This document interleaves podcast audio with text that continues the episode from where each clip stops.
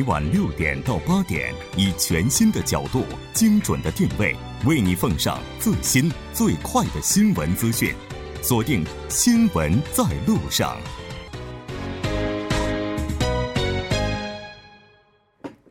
好的，欢迎回来，了解最新热点焦点。锁定调频一零点三，《新闻在路上》。在广告过后，马上回来。好了，欢迎回来。接下来马上为您带来我们今天新闻放大镜的第二部分，依然是和来自呼吸大学国际关系的全嘉林教授，以及来自韩国外国语大学的肖树峰教授一起来讨论 G 二十。那刚才咱们也提到了，说这个美国和中方的首脑将会举行会晤，哈，应该说双方的这个态度接下来也是非常重要的，因为它可能直接关系到全球的经济走向，因为毕竟是全球的第一和第二大经济体，对吧？那我们看到在峰会开幕的一周前，哈，英国的《金融时报》是拿到了一份外泄的联合声明 草案文本，哈，那就是跟反对保护主义相关的，好像这个。貌似不是特别乐观。其实这个是非常显显然的。我们说，啊，很多国家的领导人在主旨演讲中啊，虽然这个只字未提美国，啊，但是只要提到这种拥护多边主义、反对贸易保保贸贸易保护主义呢，就会被怀疑建制美国啊。其实美国也是，啊，自己呢也很容易这个对号入座啊。随着特朗普政府他说提倡，我们说刚才一谈到美国的优先主义和全球主要的贸易伙伴呢，其实重新洗牌。美国的关税厅业务其实也发生了一些变化，从这个安全进口发展到一些检查不公正的贸易和确保关税收入。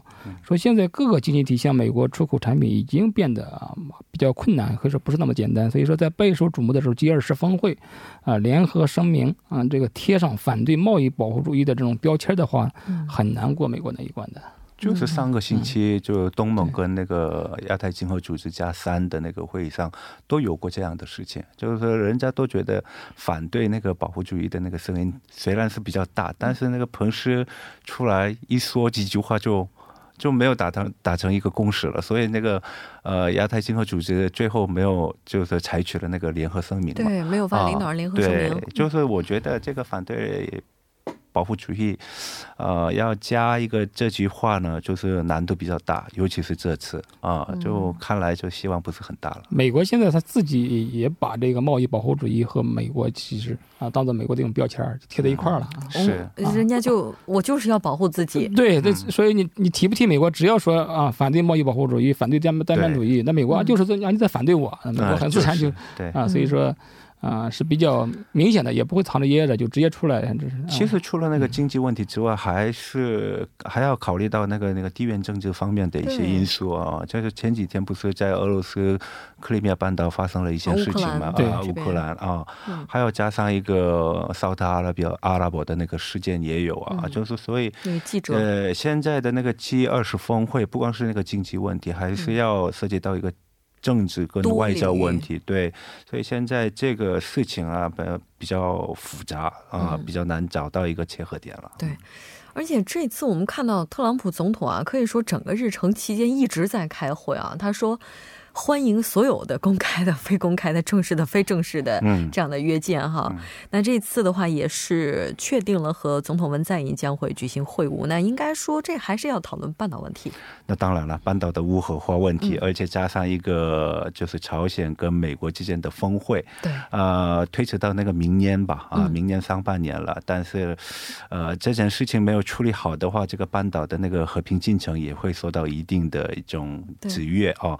所以。呢，就是文在寅总统跟那个特朗普会晤的时候，肯定会提到这方面的东西，但是呢，就是也比较难。得到一个比较妥妥当的一个结果，我估计呢，就是说，呃，文在寅总统只能宣传这个半岛无核化，还有那个南北和平的进程，但是呢，美国方面呢还是有一定的意见。那前几天不是那个色草工作组嘛？啊，这个色草工作组主要是美国跟韩国的声音一直是不一致的，他们认为是这样的，步调不一致要调整。对，所以通过这次呢，就是他还会强调这个和平进程不反对，但是呢，呃，韩。美同盟的前提之下，呃，两国要发出同样的声音，大概会强调这方面的东西。确实是，嗯，但是问题是这次就是我们看到有很多的报道，也都说文总统可能也是希望在这次峰会上再积极的去争取其他国家领导人的支持，然后再次去确保，是。就是说这个半岛无核化能够赢得更多人的这样的一个推进哈。那当然，它会有怎样的一些影响呢？因为毕竟到目前为止的话，北韩和美国之间的高级别会谈还没有进行。是。嗯，呃，现在韩国政府呢，呃，主张的是一个同步性跟阶段性的，好像，呃，朝鲜方面主张的那些内容一样，好像已经表就就。爆出那个一种表达方式啊，就是风息里的事情，还有那个一些呃这个东向里的呃已经有了动作了。为什么美国没有没有动作？所以希望有就是缓解一下这个气氛，而且加上现在不是有个提到那个接轨的一个事情嘛？对，是呃这个现在联合国制裁就是放宽了这方面的东西，这是只是一次性的。那原先是美国反对这方面的东西嘛？就是所以呃现在我们。我们还得要看，但是呢，那个文在寅总统很清楚，就是多国的支持之下，就是向美国一种施压啊。但是美国能不能就接受这个事情是另外一个回事。嗯，美国的态度的话，真的确实希望扭转的话，非常的不容易哈。那有人说，这次韩美首脑会谈有可能会成为无核化进程的一个分水岭，真的假的？对，这个作用确实是比较重要的。这次会谈，这个就是特朗普和文在寅总统这次会谈，因为我们刚才我们一一直也谈到，就是。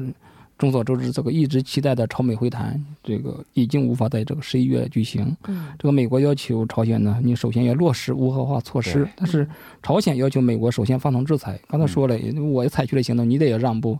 呃，双方都有这个对话的想法，啊，但是呢又互不妥协，所以说谈判呢目前可以说陷入一个僵持的阶段。这个时候从中协调这个仲裁者的作用可能也被凸显出来。也就是说，这个外界也非常期待这个。文总统能够在此次这样节日峰会上和这个啊这个特朗普举行韩美会谈的时候呢，拿出一份朝美都能够接受的这种协调方案，啊，说服呢特朗普总统啊，制造一个为双方制造一个突破口。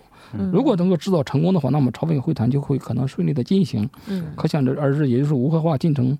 嗯，现在走过了最难的一关。嗯，相反呢，如果说没有突破的话，朝美会谈可能就会一直在转磨磨啊。所以说，无核化进程就可能遥遥无期。所以说，鉴于此呢，才被大家成为一个分水岭。也许这次那个韩美首脑会呃会晤的时候，韩方或者是美方，也许是双方就会提出那个韩美同盟的一个事情。嗯，加上韩国方面呢，还有一个涉及到一些。呃，防卫费的那个问题，加上那个驻韩美军个那个军演的一个事情，啊，不知道这个美国方面会做出什么样的让步或者是什么样的建议。但是呢，至少在那个韩美同盟的一些前提呢，就是我估计双方都会提的。嗯，是的。但问题在于，你看之前的话，在新加坡举行的这次会议哈，就没有最后发表领导人的共同宣言。嗯，那这次的话。，G 二十的话，就有没有可能，就是说还是没有办法去达成共识，然后也不发，然后接下来这个问题也解决不了。前面肖教授也谈过这这方面的事情啊，就是说，呃，只要只要那个反对保护主义的话，那美国不会同意的。那美国不会同意的话，这个共同声明或者是联合声明是很难拿出来的啊。虽然是今年是十年的一个一个一个有纪念意义的一年，但是呢，这这这次的那个 G 二十峰会当中，能够达成一定的人家都可以接受的或者是多边共识的，我估计呢不是很。可可能性不是很大，但是呢，至少在那个世界的和平、世界的一些可持续的发展方面呢，呃，我估计是一定有共识的。其实各种可能性都是存在的啊。其实我们说这个 APEC 峰会也是史无前例的未发表这个联合公告，嗯，也是成为一个杰士峰会的一个前车之鉴。嗯嗯，其实中老会谈我们说可能会成为这种。啊，金融贸易达成妥协的是一个变数啊，中中美首脑会谈的这种结果。嗯，特朗普总统如果和彭斯总统副总统一样，在 APEC 上呢，如果说针锋相对的这个针对中国的话，嗯，这个中美会谈可能就会谈不拢。是，那这样的话，中美这个纠纷呢，就会走向无法这种收拾的局面。呃，各国经济的这种国际风险也会进一步加大，这个全球经济可能会一直不安下去。对。但是如果反之说，如果特朗普总统能够唱起白脸这种啊组合，中美贸易这个纠纷一旦达成了和解呢，啊，无疑可能是为各国的经济以及全球的这种经济可能是打一个这个我们说安定剂啊，这可能是世界各国也可以放手的集中精力那个搞这种经济刺激内需，所以搞好这种全球经济。哦，很很容易就是重演就上星期那个亚太经合组织的那种结果。对，所以这各种变数都是存在的。但如果要是真是这样的话，真的对于全球经济来讲，它确实算是一个噩耗了。G 二零就是要解除这个不确定性，但是呢。今年的 G 二零峰会呢，就是不确定性太大。对，没错。然后，当然我们在下周的时候也会继续关注，希望届时传达给大家的是好的消息。非常感谢两位嘉宾，我们下期再见。谢谢大家，下次再见。再见。接下来关注一下这一时段的路况、交通以及天气信息。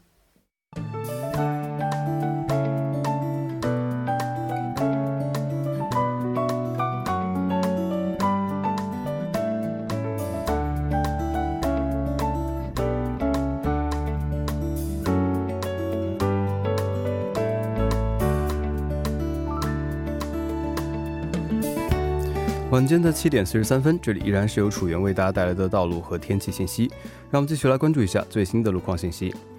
在首尔外部循环高速公路板桥至九里方向，松坡进出口至西河南进出口，光岩隧道至江一进出口，九里进出口至九里休息站的路段，由于晚高峰的关系，道路拥堵。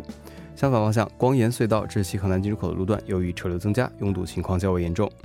接下来是在京釜高速公路首尔方向赣川进出口至庆州隧道的一车道上面，由于道路维护作业的关系，该路段约五公里的区间道路拥堵。南沙停车场至巫山进出口、七星东滩进出口至水源新阁进出口、新吉分岔口附近约四公里的路段，由于车流增加，出现了交通停滞。下一则路况来自于彭塘水西路青潭大桥方向福井进出口至水西进出口的一车道上面，不久之前是发生了交通事故，受此影响，截止滩川进出口的位置道路拥堵。相反方向，水西进出口至滩川一桥的路段，由于受到流量大的影响，出现了车行缓慢。还请各位车主朋友们参考以上信息，注意安全驾驶。好的，让我们来关注一下天气。明天由于受到高气压的影响，韩国的中部及周边地区呈现局部多云的天气，其他地区天气晴朗。黄沙入侵韩国的上空，受气流的影响，二十九号的中青南部以及三十号的南部地方等地受黄沙影响比较严重。明天的气温和往年同期平均气温持平，内陆中心地区的昼夜温差较大，还请各位听众朋友们注意健康管理。来关注一下首尔市的天气情况：今天晚间至明天凌晨，局部多云，最低气温零下二度；明天白天局部多云，最高气温八度。好的，以上就是今天这一时段的道路和天气信息，我们明天再见。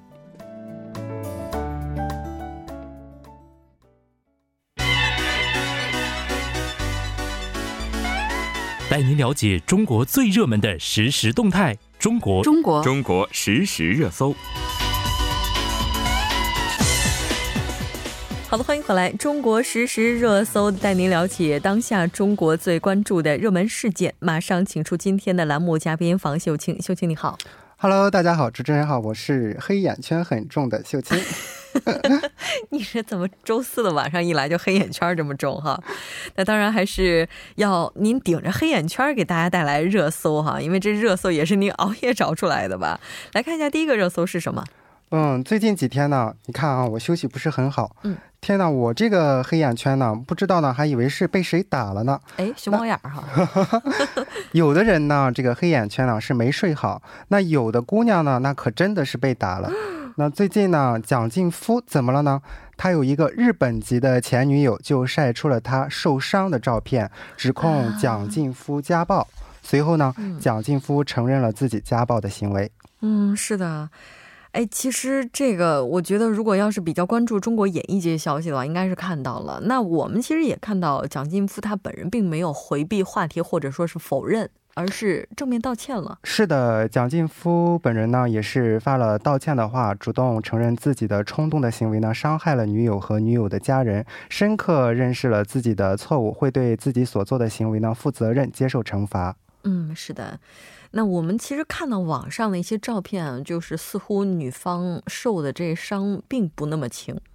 是的，时隔一个月呢，再说这件事情呢，是因为他的这个女友呢在医院接受治疗，在家暴中呢打的家里都是血，还被用菜刀威胁。哇，这事儿大了。对。那我们看到说，他目前已经是被日本警方控制了。是的，就在昨天啊，日本一电视台。播报了蒋劲夫自首的画面。画面中呢，他全部武装，戴着帽子和口罩。真的是没有想到啊，最后竟然是这样一一个结果。不得不说，这个蒋劲夫实在是可惜啊。嗯。那我们在网上也看到了，就有很多的声音啊，就说这个可能受害者本人也有一些过失啊什么的。当然，我们也看到有一些网友说，无论女方有怎样的过失，这个被家暴它是一个事实哈，在目前看来。但是也有一些明星啊，他们也是一致站队了。是的，有对蒋劲夫的这种行为表示非常反感，表示绝不能原谅的。那这话又说回来了，动手肯定是不对的。但是呢，也有蒋劲夫的好朋友呢就站出来说话了，指责这个女方假装怀孕，这个私生活混乱，甚至骗钱等等等等，认为呢她也是受害者，是值得原谅的。嗯。那当然，网友的这个评价两极化，应该说也是在预料当中啊。不知道秀星在看到这条消息的时候会想什么呢？其实呢，这事呢，要是按照前两天俞敏洪俞老师的逻辑呢，那这件事儿或许可以这样解释：家暴的原因呢，或许在于女性。如果女性不喜欢家暴呢，就是母亲不喜欢家暴，那教育出来的儿子呢就不会家暴。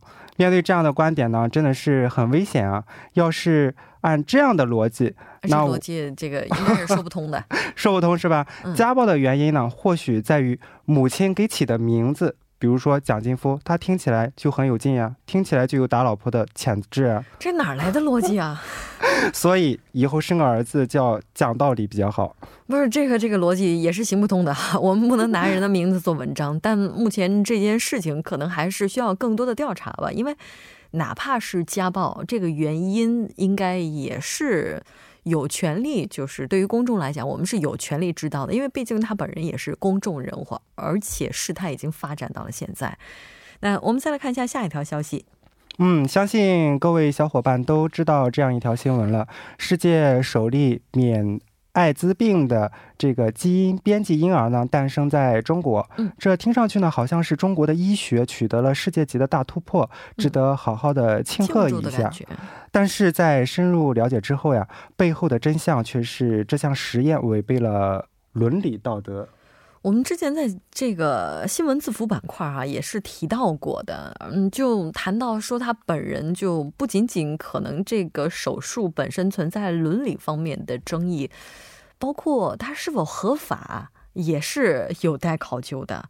那当然，这个好像手术本身它也是有缺点，对它这个缺点呢，就是会对感染后的炎症呢反应带来不良的影响，流感的这个死亡率呢可能会增加。啊，总而言之呢，这个操作本身就是有风险的。嗯，好像还有其他的一些问题，而专家也指出来其他的一些争议点。对你，比如说，他如果啊把它作为一个要编辑一个农作物的话，那很简单，编辑完了之后呢，养养看，如果出问题了，扔掉就可以了。但是呢，在这个人类胚胎里。编辑的话，那可能就会出大问题了。那你等到这个胚胎发育起来，再发现问题，那就晚了。你总不能把一整个活人给扔掉吧？嗯，对。所以这可能就是咱们提到最大的伦理方面的问题了。那这个实验，它被批了吗？这一实验呢，也在中国临床实验注册中心进行了注册，但是呢，在实验开展了很久之后，是补注册。啊，就是说，他最开始的时候，并不是在拿到相关这个一些标准，并不是走完就正规程序才开始的，而是已经开始走了，才去又走程序。对，好像网友们这看法也是不一样的。对，有的网友就说了啊，你说这种技术呢，至少现在是不太靠谱。那以后用的人多了，那么人类基因差别就大了，出现过度进化或者退化，对人类本身来说就是毁灭性的。嗯，那这整个实验呢，这个过程呢，也都缺乏这个监管和透明度的嫌疑啊。对啊，哎，你说要是真的。使用基因编辑，然后来减少一些遗传疾病它的发生率，这个我们是可以理解的。那但如果就是它在 就各方面可能不太具备的情况之下开始的话，今天这个争议似乎也是我们预料之中的。我们再来看一下下一个热搜。好，下一个热搜呀，我们就说说早起挤公交吧。那这个挤公交呀，是早高峰的一项必备技能。免费公交卡出现之后呢，很多老人却是习惯在早高峰时段出行，所以呢，近段时间呢，早高峰的公交车取消使用老年卡的呼声越来越高。嗯，哎，好像就是因为就有一些老年人哈，他们也是虽然退休了，但每天也有自己的一些活动，也会给自己设定时间，像上下班一样。对，那很多老年人呢都喜欢在早高峰出行，那有上班族就抱怨了。那早上好不容易挤上公交，心想赶紧补个觉吧。结果车里那么多老人，这个时候别说在公交车里眯一下了，就是坐一会儿都不是件容易的事儿。有时候呢，一个小时要让三次坐。那很多大爷，对啊，很多大爷大妈拉着小推车去离家特别远的地方去赶早市，让本来拥挤的车厢更是没地方落脚了。嗯。那我们也看到，就是因为有不少的朋友可能有这样的一些抱怨哈，所以赞成的声音还是挺高的。对上班族呢，有苦难言，早上早起还要和老人一起挤车，还得让座。那同时呢，由于早高峰的人数呢过多呢，这使得要准时上岗的自己必须提前更长的时间出门。那许多老人在早高峰出门，并不是这种紧急的事情呢，那即使错开也没有很大的影响。嗯，这个就是有一些朋友可能就觉得，哎，他们稍微错一下这早高峰，就让年轻人上班路不要太拥挤哈。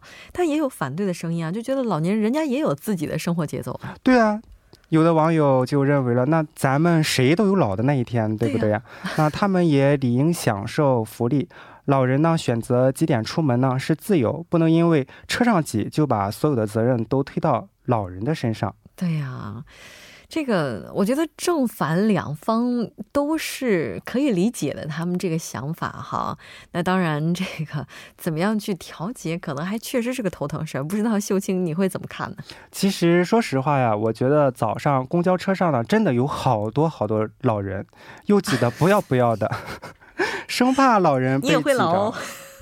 生怕老人被挤着碰着了，其实呢，没有特别着急的事儿呢。这老人家呢，也不用上班打卡，适当的错过一点高峰期呢，也不是不可以的嘛。嗯，那要我说呢，要也可以不用取消老年公交卡，那干嘛这个早高峰的时候不对，干嘛为难老人呢？那年轻人上班的时间延后也行啊，以后改成十点上班吧。是的，没错。哎，这想法挺好的，就是说咱们弹性工作制的话，可能对于老年人来讲，他们也解放了哈，就不用听年轻人在这唠叨了。非常感谢秀清，那我们下期再见。好的，我们下期不听不散，拜拜。新闻中有你有我，我们一直在路上。您的参与，我们的动力。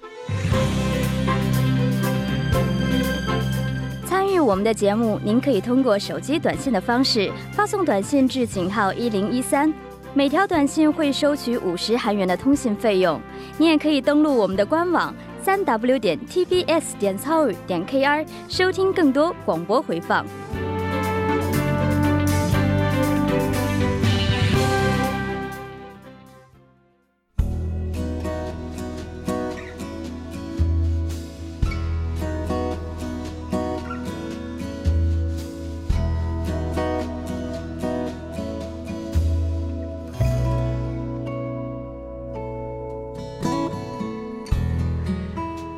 来有出行计划的朋友啊，可能未来在免税店会有新的发现。我们看到韩国的一家免税店呢，表示将携手人工智能，于下个月推出中文的语音搜索服务，以吸引中国游客入店购物。